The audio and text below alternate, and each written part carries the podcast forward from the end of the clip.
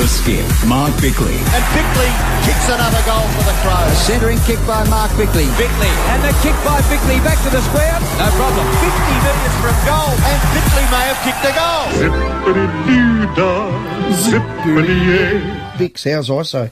Yeah, not too bad. Um, it's really sort of ISO light, isn't it? Really, Yeah. you know, like you still get an opportunity to go out and exercise uh, once a day, and kids are home. Homeschooling? Yep, they're going all right. But you'd be good at that. It's more Tory than me. I'm sort of, Okay.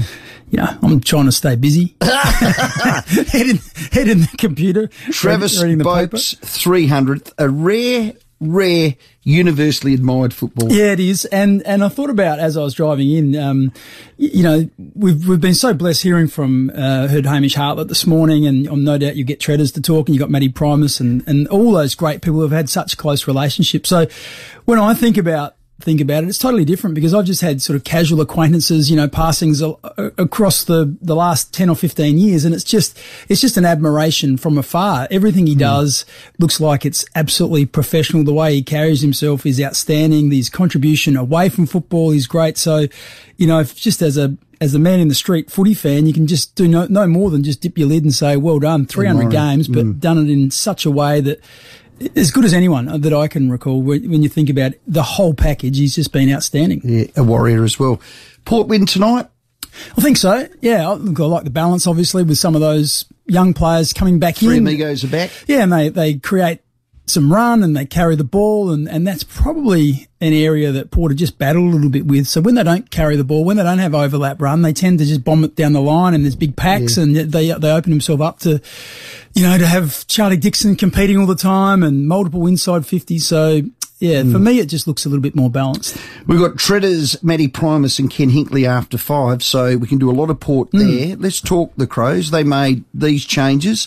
Sholl, Frampton, Doedee in, Mackay and Jimmy got dropped and Murray out with concussion. What do you think? Yeah, look, it's an interesting one because I still don't feel like the the forward line looks balanced for mine. So you've got Fogarty, Fogarty, Himmelberg, Lynch, and Walker. There's a lot of sameness there, and there's and the thing that I don't like is there's just no pressure. There's four players out of six that don't really put any pressure on once the ball hits the ground. Well, Ned and, and Murph are there for that, and that's probably one of the reasons Jimmy went. But but there's that's two. You've got mm. four. Now when I say they don't, you know, like you think about Josh Kennedy, like he's a big player and he he gets after the opposition, and there's others mm. that are of a similar size who do, but unfortunately those four don't do a lot of it, and that's why I think they that player like McAdam who's got very good speed and can put pressure on. And does offer a presence on in the air and a presence on the ground. It's like a diamond. At the moment, you've you've got one or the other. You've got a little a little guy who's five foot eight, or you've got a guy who can compete in the air but not really much on the ground. And I just don't feel like it's ever looked balanced. And then you look in defence, and I know the the the, uh, the Hawks have got some tall players up there, but Have picked eight defenders. You brought Frampton and Doedee in, and then you look at the other players. You've got Butts, Kelly, Smith, McPherson, Jones, and Hamill. So one of them is Needs to spit onto the wing yeah, in it's going to or push forward, up into they? the wing. Yeah. So once again, that's a little bit. Uh, I'm not sure that's perfect. And I would have. I'm, I'm interested in why they didn't pick Thilthorpe. Uh, I, I'm the only thing I can imagine I is, is I don't think physically it, it'd be an Mm. issue. He's had a week off, so I'm and. Knowing Riley, just the, the inkling that I do and talking to people, he's such a competitive animal. He would Mm. want to be playing. So it just looks to me like we're going to find out about Elliot Himmelberg. Is he going to be our? Is he going to be our man? Or, or Mm. What do we?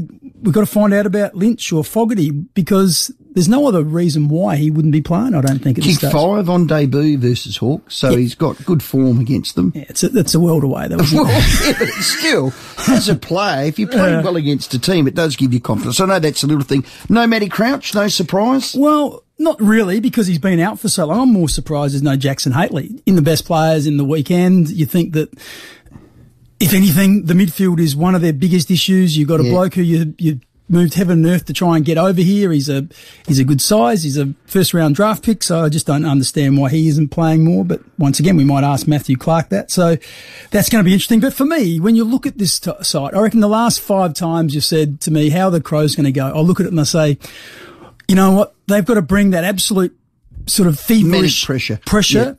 Uh, because the cattle doesn't stack up. You know, West Coast last week, Shuey and, and Naitanui and all those great players. Yo. Yo, they, they just have better cattle.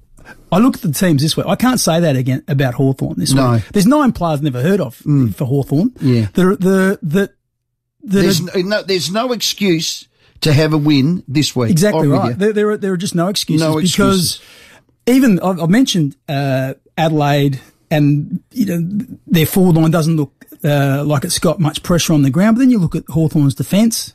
And like I say, there's not many names in there, and there's not much rebound. There's not many. many No. There's no Jiath. Jiath. There's no Sam Day. Sicily, of course, has been out all year, but there's no rebounding run off half back. So maybe they might get away with it. So this is really a, a really good opportunity for Adelaide to show what they can do, and I'd be bitterly disappointed if they weren't able to get over Hawthorn Yeah, tomorrow I, night. I, I think I'd be the same. We're going to talk about all of that with Doc Clark. Before we do go to the break, um, Olympics, you excited? You're going to watch? Did you see the Olyroos and the Matildas? No, I didn't win? actually. Um, just doing other stuff last night, but for whatever reason, it just really hasn't captured me.